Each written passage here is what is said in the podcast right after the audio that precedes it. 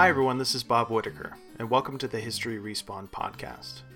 Today's episode features an interview I recorded a while back with Kevin Chen, who is the lead developer of a new game called Four Horsemen. Four Horsemen is a social simulation game that follows the story of a group of immigrant teenagers trying to find their way in the world after fleeing their war torn home country as children. The game asks the question what happens to refugees after they get off the boat, and after the television cameras leave?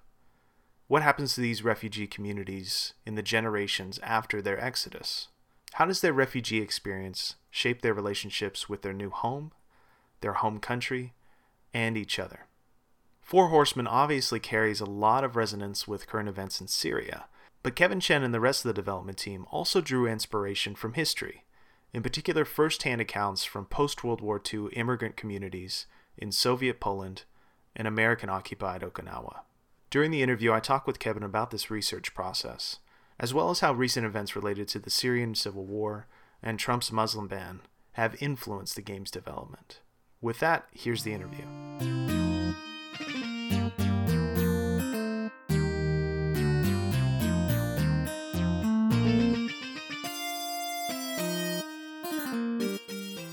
So, your Kickstarter states that this game is inspired by first hand accounts from post World War II immigrant communities.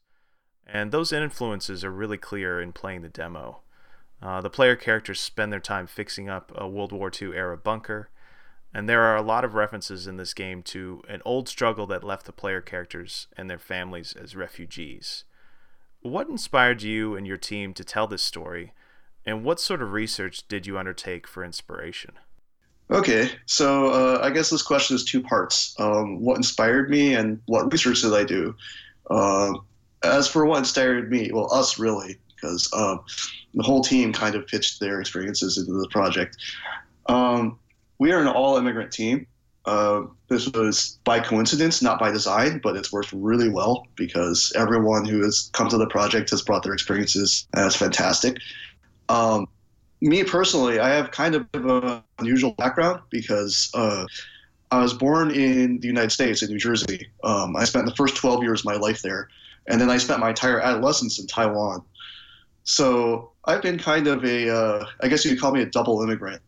My experiences as a Taiwanese person in America, in the Taiwanese diaspora, and then as a American in Taiwan and the American diaspora, like there's a lot of like really sort of fascinating similarities between those two sets of experiences.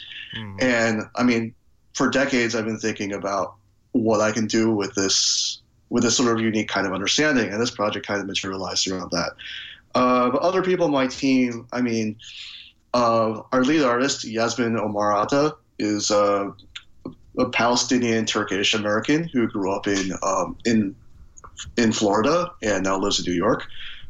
I mean, between the Palestinian and Taiwanese experiences, uh, you know, we, we got to talking in pre-production a lot about what kind of themes we wanted to see in the game, and self-determination came up over and over again. It's mm-hmm. obviously, you know, Taiwanese person, Palestinian person, contested territories, you know, this feeling that like you kind of belong in this space between countries, or you believe belong to a country that's right now in some ways is more an ideal than a political reality. Right. Um, so yeah, all of that kind of experience kind of drove us into the game, and the kind of like not so much the the politics or the ideology of being from that background, but just what it feels to be that way. I think is something that we haven't seen community communicated a lot in uh, in media about immigrants. So we kind of wanted to explore that a little bit, like not so much a focus on the journey itself or you know the story of Exodus, but what happens afterwards, what happens when you get off the boat.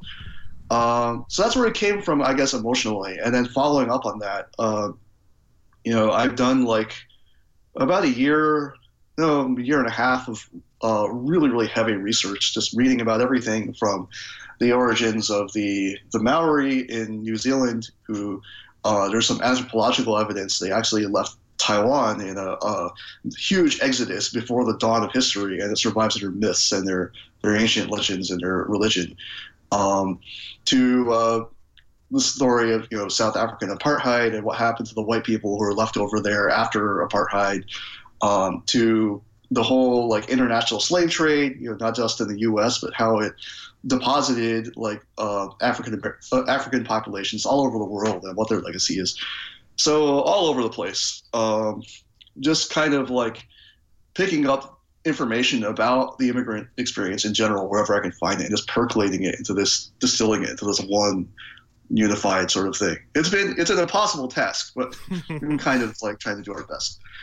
No, I, I think you all did a really excellent job, and I love the the premise of the game because you know, like you said, it focuses on you know what happens to refugee communities, you know, after they're refugees. You know what what what happens to them after you know the kind of focus of international aid and attention uh, is off of them, and you know I think it's interesting in the game you play you know as the children of refugees, you know most of whom were were born outside of their their parents' country of origin, and they're not really old enough to remember uh, what brought them to this this new land. Uh, and you know, you got one of the characters describing the state of being by saying, "quote uh, Our destinies were moved by people we never knew, uh, by events we don't understand."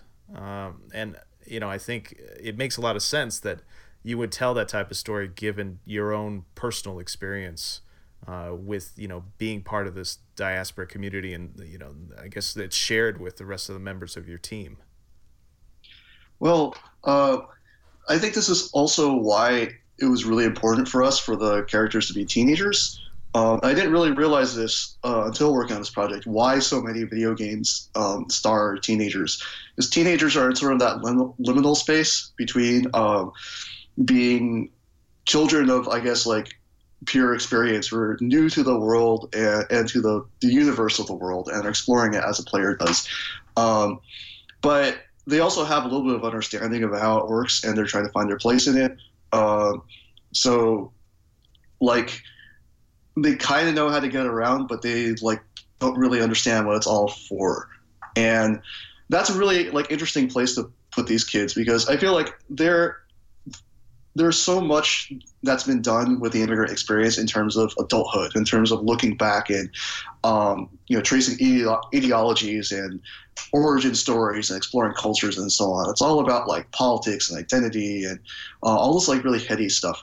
I really wanted to like because the, the player, you know, as since it's a video game, is exploring these issues firsthand.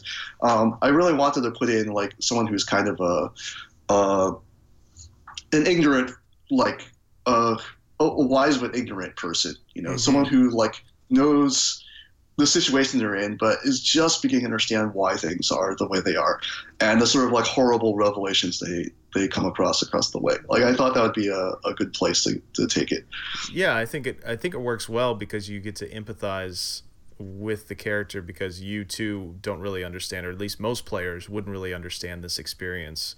Whereas I think if if it was coming from you know, if the player character was somebody who was much older and was kind of more wizened and you know and had had this long experience of being an immigrant and being in a diaspora uh, community, then it would the game would feel much more like a lecture almost. You know, just kind of unloading a lot of information on you.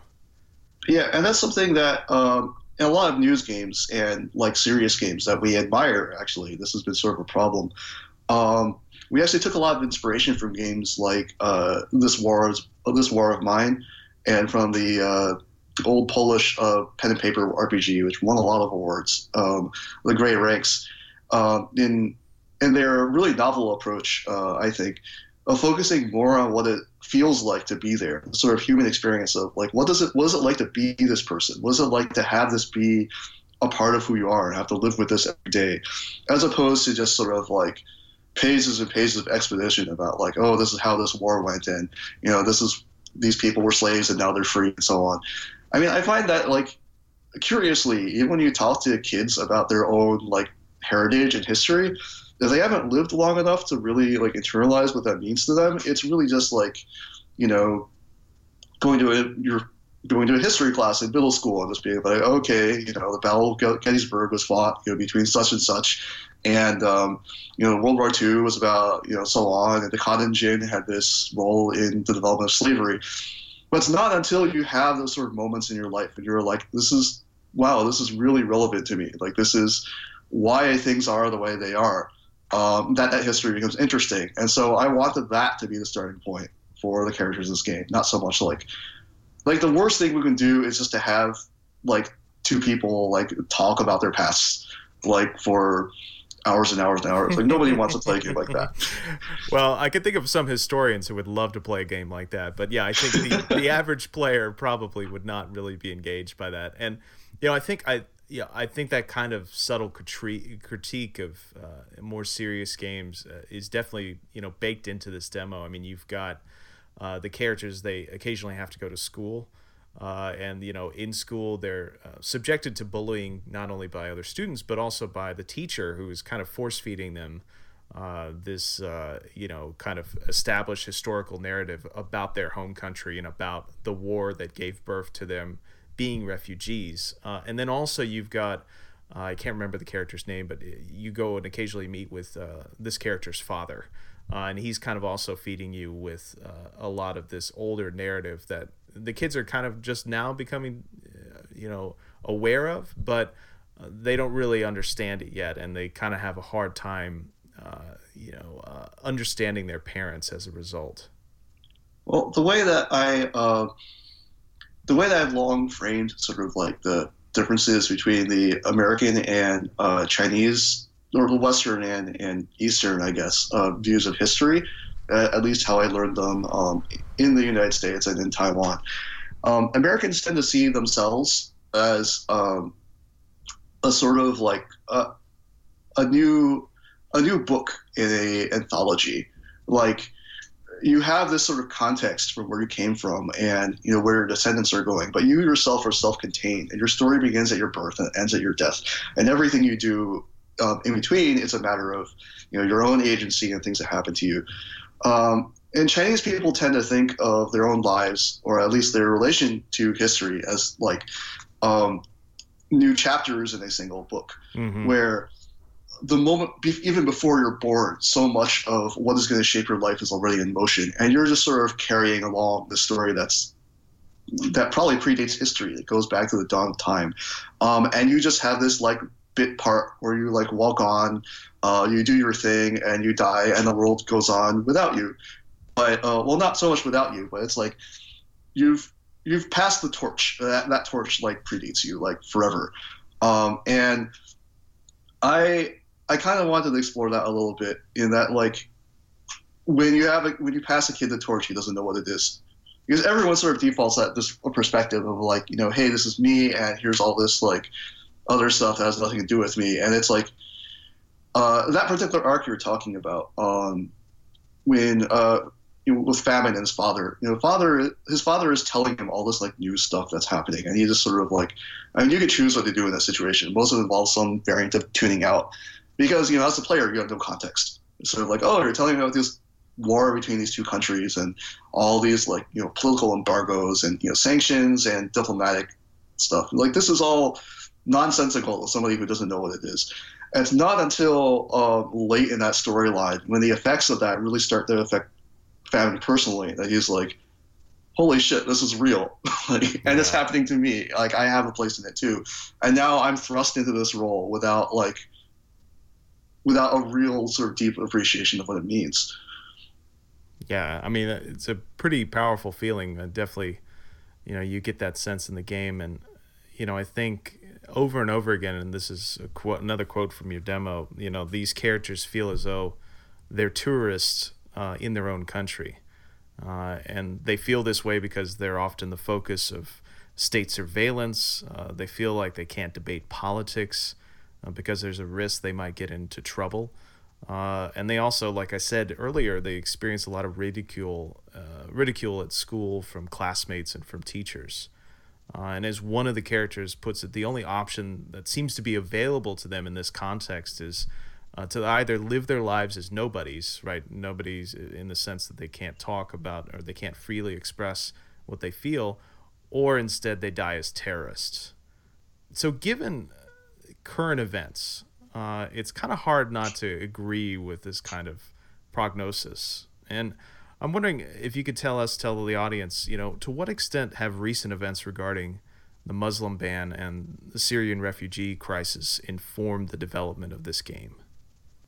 Well, I've been following along with um, the the war in Syria uh, pretty much since the beginning of like this game's development, which uh, coincides actually with I think around the end of the Arab Spring and you know when things really started to go south. I've been following that really closely, even to the point of going on Facebook and um, looking up uh, restaurants in Aleppo, um, and you know looking at their their sort of like sort of like Yelp reviews and seeing you know what people talk about and you know why people go to restaurants in the middle of a war zone and um, what it feels like to leave. Like that has been an unusually productive source of of research for me because like 70% of the people who leave comments like on those threads aren't even in Syria. They're people who were in Syria and left and got homesick. And so like me, they like they went on internet looking for Syrian things, well things that would be familiar, familiar to them. Um, I mean there was someone on Wikipedia a while ago who uh, very chillingly uh, was he had this whole sort of like category of like snack places I think in uh, in Raqqa before ISIS took it over, and it was like it was like almost like a, a Village Voice or like Time Out New York kind of restaurant guide of like, oh, here's the best place to get like this kind of like dessert, or here's the best place to get like a, a coffee cake, mm-hmm. um, knowing full well that none of these places existed anymore. Mm. And I was really interested in sort of the subtext behind the, that that sort of nostalgia and homesickness um, that colors how first generation immigrants um, feel about being involuntarily displaced and, and moved somewhere else, and framing that into the narrative that is often pushed upon immigrants by the receiving culture, which is sort of like how can we invite these people into our traditions and give them something to feel, you know, sentimental and warm, nostalgic about, uh, which generally reaches the second generation a little better because they don't have those emotional attachments yet. Right. Uh, so we've played around with that a lot in the game, and it's it's a hard line to draw to m- try to make the game like relevant without having it be like specifically about like all the stuff that's happening now. Um, I mean, that's why all the countries in the game are fictional, even though they're clearly based on uh, real life geographies, real life locations. Mm-hmm. Um, because, like, I mean, for example, uh, the country that is now uh, the the Republic of Levant, which is this huge hodgepodge of, you know, this uh, this ironic sort of like oh, you know, the Middle East is finally at peace, but the it's it's a product of this like ridiculous like international coalition of all these people who like clearly don't agree with each other. So the name of the country is like uh, like a, a hundred characters long. It's like really really absurd. Mm-hmm. Um, and they speak both Arab uh, Arabic and Hebrew in a way that doesn't make any sense, like deliberately. Um, so this is, this is sort of like reflecting on a history that country was originally called uh, Daesh as a pun on Daesh. Mm. it's just like this horrible fascist, like uh, Islamic uh, totalitarian state. And I ran this by Yasmin because uh, Yasmin Palestinian and uh, understands the the Middle East on a cultural level in a way that I certainly never could. And Yasmin put a stop to this.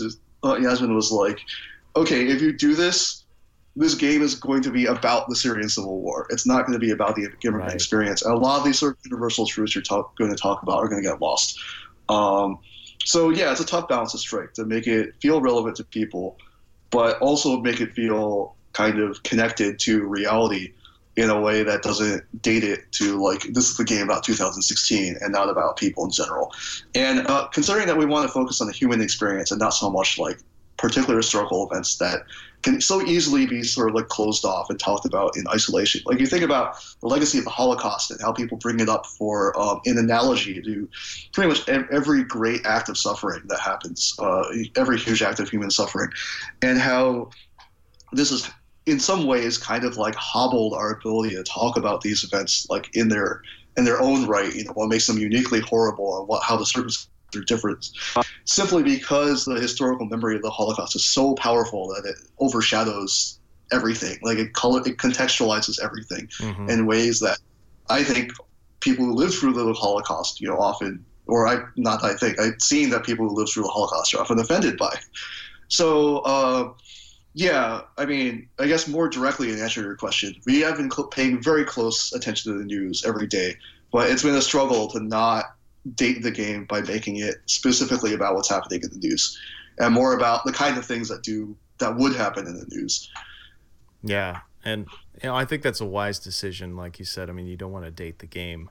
You know, a lot of the reason why the game I think is successful, at least in the demo, uh, is the fact that you know it, it feels like the characters could come from anywhere, right? It feels like their experience, uh, at least uh, you know, being uh, second generation uh, immigrants, of being uh, you know from this refugee population, it feels like that's an experience that could be shared, you know, out of anywhere, out of any time period, rather than kind of um, you know placing it or setting it within a specific situation, particularly with with everything that's going on uh, now with Syria uh, and other refugee crises. So I think that that's the right decision uh, on the whole, even if it maybe isn't as uh, specifically historical, uh, you know, as maybe some other games might be. Well, uh, one of the reasons why I guess we had the audacity to take a, a couple of plots and kind of slot them into um, I think right now there are 10 different countries. There's going to be more by the time the game is out. We're still mm-hmm. working on a few. Mm-hmm. Um, but, you know, there are people who go up to me and are like, hey, Kevin, you do realize every like immigrant experience is, is different, right? You know, it's like you can't just tell the same story with 10 different countries and be like, like this is this is the same. You know, it kind of like makes it, it feels kind of reductionist in a way. And I definitely hear that. I, I hear that criticism. But the whole point of the game is taking this sort of like brave step of saying like, even in acknowledging that um, all these experiences are unique and that you know even each person's uh, experience as an immigrant within the same diaspora is different. Um, and you know we do explore these like as sort of the pleasure of you know playing through the game again. You know suddenly some options are missing or like right. some cultural details are different. Um, uh, but the commonalities are are real. And the more research I do, and the more stories I, I read, and you know, interviews I, I listen to with people who have gone through this in some way or other, you know, throughout history, it's uncanny how some things really do stay the same, or really feel resonant or familiar, at least between uh, all immigrants. And this, it's shocking to me how this like transcends a lot of the time. Even think huge things like, um, you know, is is the immigrant group uh, a member of a ethnic majority or an ethnic minority, mm-hmm. like in their new country or their home, their old country?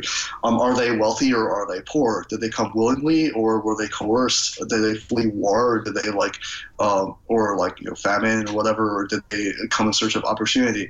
Like even taking into account all these differences, there is a sort of common core that's the same.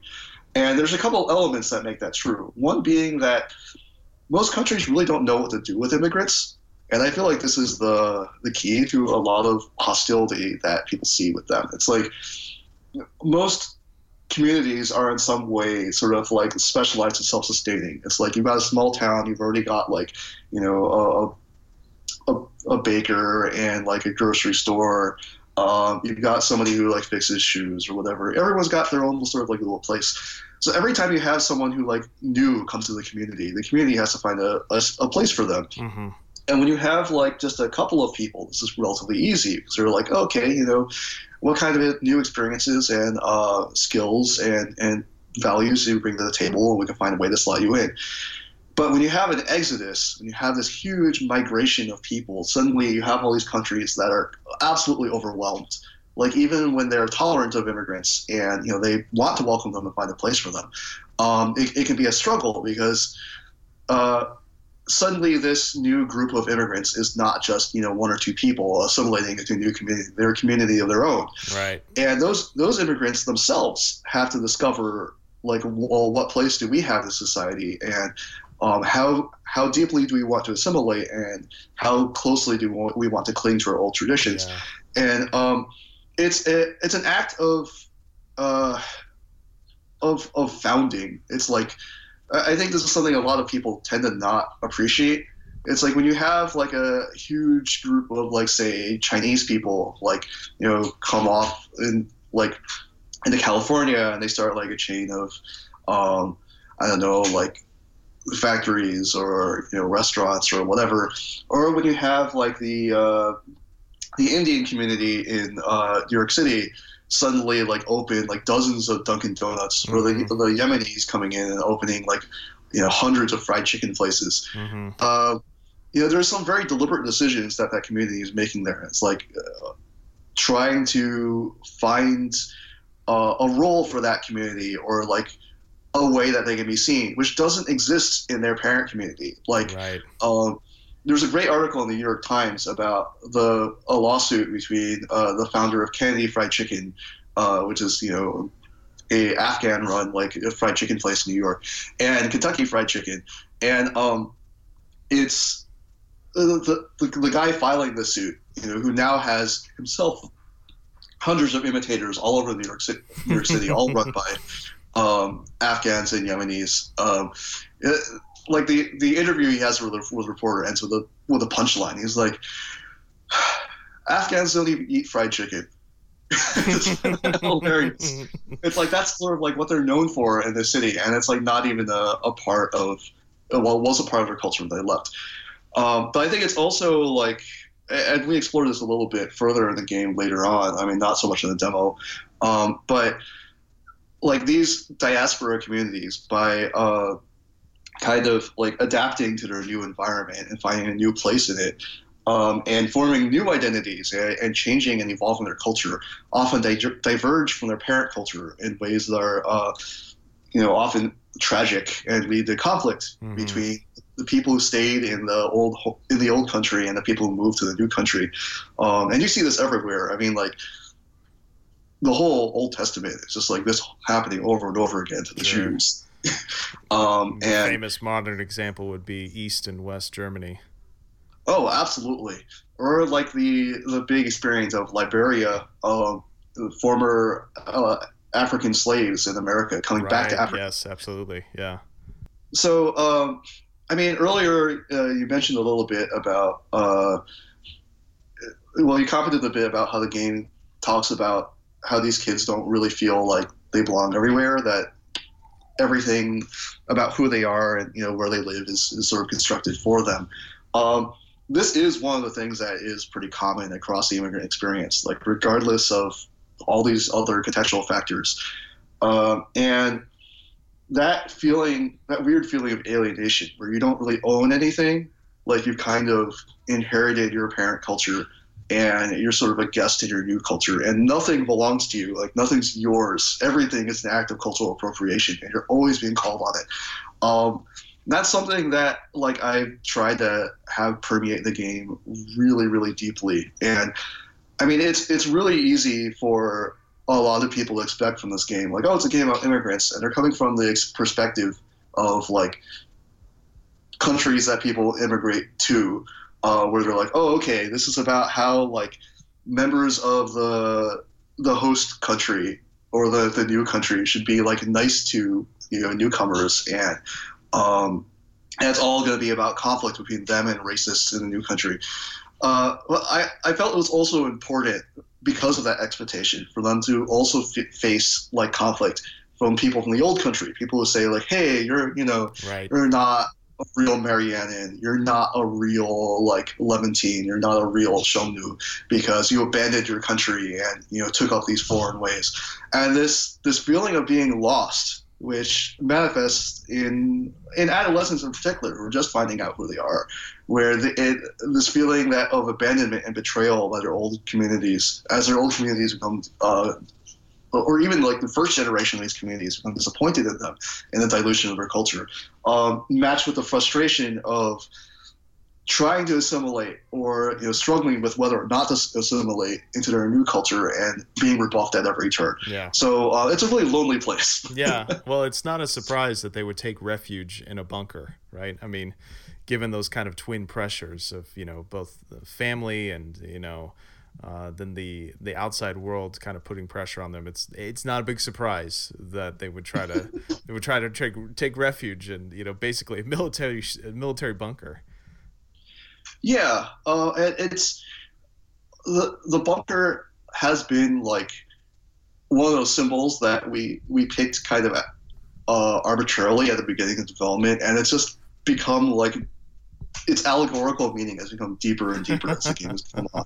Uh, it's just insane just how we've grown into it. Uh, just the uh, the fact that like World War II in particular is is basically the one event that uh, the one sort of catastrophic human tragedy that virtually every country in the world has gone through, and the the circumstances of that war leading to these the uncanny um, phenomenon of uh, bunkers of particular like several forms showing up all over the world. Mm. Like I imagine like a an alien like archaeologist like thousands of years from now after fall of civilization be totally confused by these things you know like mm-hmm. there's these like square and like polygonal stone structures like buried in in mountaintops all over the world you know both hemispheres north to south east to west. What are they for? What do they do?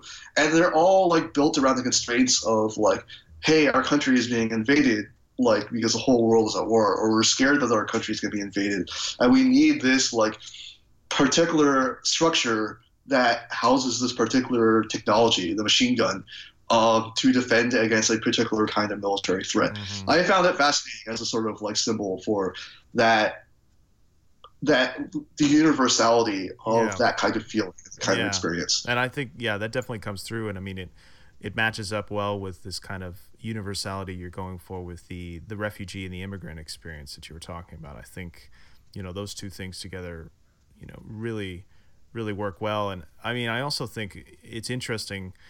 You know, there's um, there's you know talk from uh, the parents of the player characters about uh, the refugee group, the uh, immigrants being treated like uh, an invasion force, and as though they can't they can't put down roots, or else they'll be viewed as an invasion, which has to be uh, rebuffed. And so, you know, there's definitely a feeling, I think, in the game, uh, you know, even though it's set in the lives of these teenagers and they, they kind of got their own, uh, you know, teenager concerns, uh, you know, about uh, uh, regular things, you know, like school and sex and popular music. at the same time, there's this kind of over overarching feel of like this is this is like a wartime situation almost, you know, with the bunker, with the talk of invasion, uh, and with this kind of ever present fear of uh, surveillance. There's a misconception, a really common misconception for people who take like socially justice minded projects that uh, social justice is in a way its own sort of hobby and like ident- I guess like identity politics, if much as I hate that phrase, is also like a an interest, something that people spend time on because they enjoy it. Um, whereas you go talk to a lot of people who are, you know, for uh, immigrant rights or civil rights or uh, or like the rights of any marginalized group, and um, you'll find that like nobody really enjoys this stuff. because it's, it's really unpleasant. It's unpleasant to have to deal with mm-hmm. uh, marginalization and oppression and and uh, all the baggage of history. And you know, a lot of the people who suffer through uh, being a little different in society in general um, really wish they didn't have to deal with this stuff. They devote all this time and energy to it because they're forced to. Because right. the alternative is just sort of like suffer quietly through it and have nothing change. And I the way that I have the kids sort of be in in the game, um, none of the kids are particularly interested in politics. They're not ideologues. They're not the vanguard of any sort of ideology or movement. Even though um, both their their their parents and um, their new neighbors kind of expect them to be. Because they see these kids as you know symbols as representing a uh, you know an idea or a nationality or whatever. But they're human beings and human beings kind of want to get a, like uh, they just want to get on with their lives. Right. And so just like any other teens you know their their primary interests are, are things like that you know like uh, pop music, video games, you know, making friends, uh, you know, gossip about what their friends are doing, um, and you know, to a lesser extent, also their futures and you know what they're going to do with their lives and so on. Um, all this like identity stuff is thrust upon them, and they can't help but deal with it. There's this sort of like, and, and this sort of confrontation, like in now that I think of it, pretty much every major story arc in the game, it, this is a theme where they're just going about their lives, just trying to be, well, not trying to be, they're just being teenagers, and then suddenly history comes in and bites them, and they have to fight it. uh, so the fact that they have to deal with this at all is sort of tragic in its own right. Yeah. Uh, which is why I'm like a lot of people have come to me and well friends talk to me in pre pre-production express their concerns that this could become a kind of like uh, for lack of a better phrase a kind of oppression tourism Mm. this kind of feeling that like uh, oh you know i'm like a sheltered like person who's never had to deal with any of this i'd like to you know fantasize about being you know a refugee whose life is full of danger and you know has to go find themselves and they have this Mm. exciting backstory and you know i've deliberately tried to avoid that uh, in the writing of this game. This feeling that like having to deal well having to deal with this stuff in real life honestly kind of sucks. And um, it's a it's a burden. It's something that people kind of like they deal with because they have to. And um, the conflict of the game is sort of structured around that that this is a this is an, a sort of adversary that you're facing or you know Mhm. something that you have to like, overcome and struggle through and not like you know pulp adventure like i'm an exotic hero with a unusual background and you know here's your immigrant mary suit I think you managed that really well. I mean, I think if you wanted to go for that kind of thing, if you wanted to go for that kind of um, you know direct social justice over the top, uh, you know, kind of hitting you over the head with social commentary uh, trope, you would have you would have dated this as uh, you know uh, playing as the refugee character, like the initial refugee experience. Uh, but instead, you've got it with some distance. You know, this is the second generation group, which I think is uh, for my money at least, is a much more interesting perspective, uh, and it's something that I was surprised by, uh, you know, with Well- the game. one of the reasons why uh, we felt like not just me, it's like the team talked about this, but uh, why we felt the second generation focus was so important.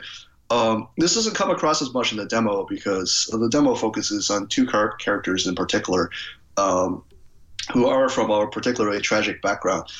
But the four protagonists do have a sort of like mix of different like immigrant backgrounds, which kind of like are meant to, in some small way, represent a little bit of the diversity of the immigrant community. Mm-hmm. Um, where, like, for example, you have War, who is the only, arguably, first generation immigrant. Uh, the war broke out when she was a small child, Mm-hmm. and uh, she actually remembers the old country and um, the trauma of being taken from a peaceful life in her.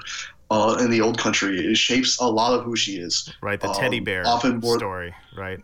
Yeah, yeah, the whole like uh, the whole thing with the teddy bear, especially, and and everything that teddy bear represents. Uh, you know, this like lost security of uh, this normal childhood that's been shattered. Um, her younger sister, uh, who's also a major part of that storyline, on the other hand, um, was born on one of these these sort of like detainment camps that every country seems to have, or a processing camp that uh, every country seems to have on its borders when there's a huge migration where like okay you know we can't let you in the country yet but you stay here in this like prison like compound until we figure out what to do with you. Um, so even before the game starts there's already been some, some success in that like oh okay they made it through the system and now they're in this country. But her experience is like arguably she's spent her entire life in the new country because she was born like literally on the border and and this shapes a lot of who she is. But then you look at the boys um, who like uh, you have one who's like he's you see this in, in uh, first wave immigrants a lot where like um, you have a a father and his young young son like forge out ahead first, you know, to see if it's safe, um, and if there's work and it's sustainable, and if they can find a, a foothold in their new, their new community, they call home and they're, they're like, okay, know, the rest of the family can come over now. They're sort of like the scouts to make sure like um, that the new country is livable, and um, I mean that's the idea, of course, but often what actually happens is you know things in the old country gets worse and Mhm. the family gets torn apart um, and then so you have these men or like these young men um, stranded from their their wives and their their daughters um, and, and their sisters um, in a new country uh, with no contact whatsoever with their families. Like this this family completely split in half.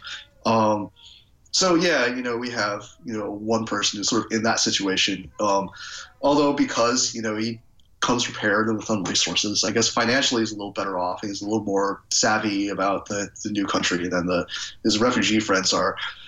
And then you have pestilence.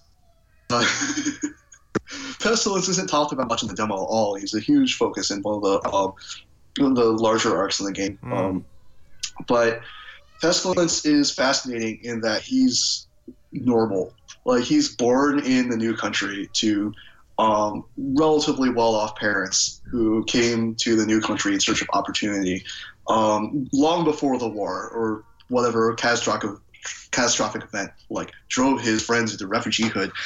Um, he's deeply, deeply assimilated and very second generation. Like he barely speaks his uh, native tongue at all. Mm. And he's just there, you know, he's like, he, he has a, he serves a really valuable purpose for the, uh, the rest of the kids as a sort of like their, their guide to the new country.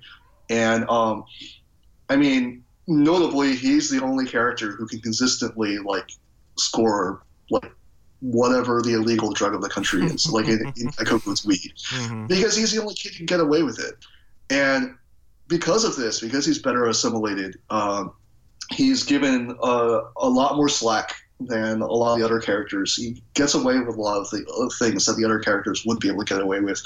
But because he's so familiar, nobody trusts him. Mm. He's like the source of all these like stereotypes that all the other kids have foisted upon them, and um, this becomes a point of conflict between him and the other kids. So just this this mix, you know, you've got uh, a refugee you've got a sort of like like not quite refugee, but someone who like barely escaped the fire. Um, you have the the vanguard and you have the rich kid, mm-hmm. or not the rich kid, but you know the the the, the, the respect the respectable kid. Yeah, the respectable kid, um, and the differences between their the circumstances brought them out, mm. like play in a very interesting kind of dynamic, as as they do in real immigrant communities. Yeah. Well, I mean, I really enjoyed the experience of playing the demo. I really can't wait to play the full version. And you said earlier that you're maybe a few months away from wrapping up development. Yeah. Um, we are. Well, we we just entered QA. Uh, our first really sort of major playtest is actually the day after tomorrow. Wow. Uh, and uh, there's still some like there's still a, couple of content things that we need to finish. Like one of the endings is missing, um, and there's a lot of little things to here and there. Uh, the game needs a lot of polish before it's ready. Otherwise, it could be like you know it's gonna be out really, really soon. I can't promise that. that.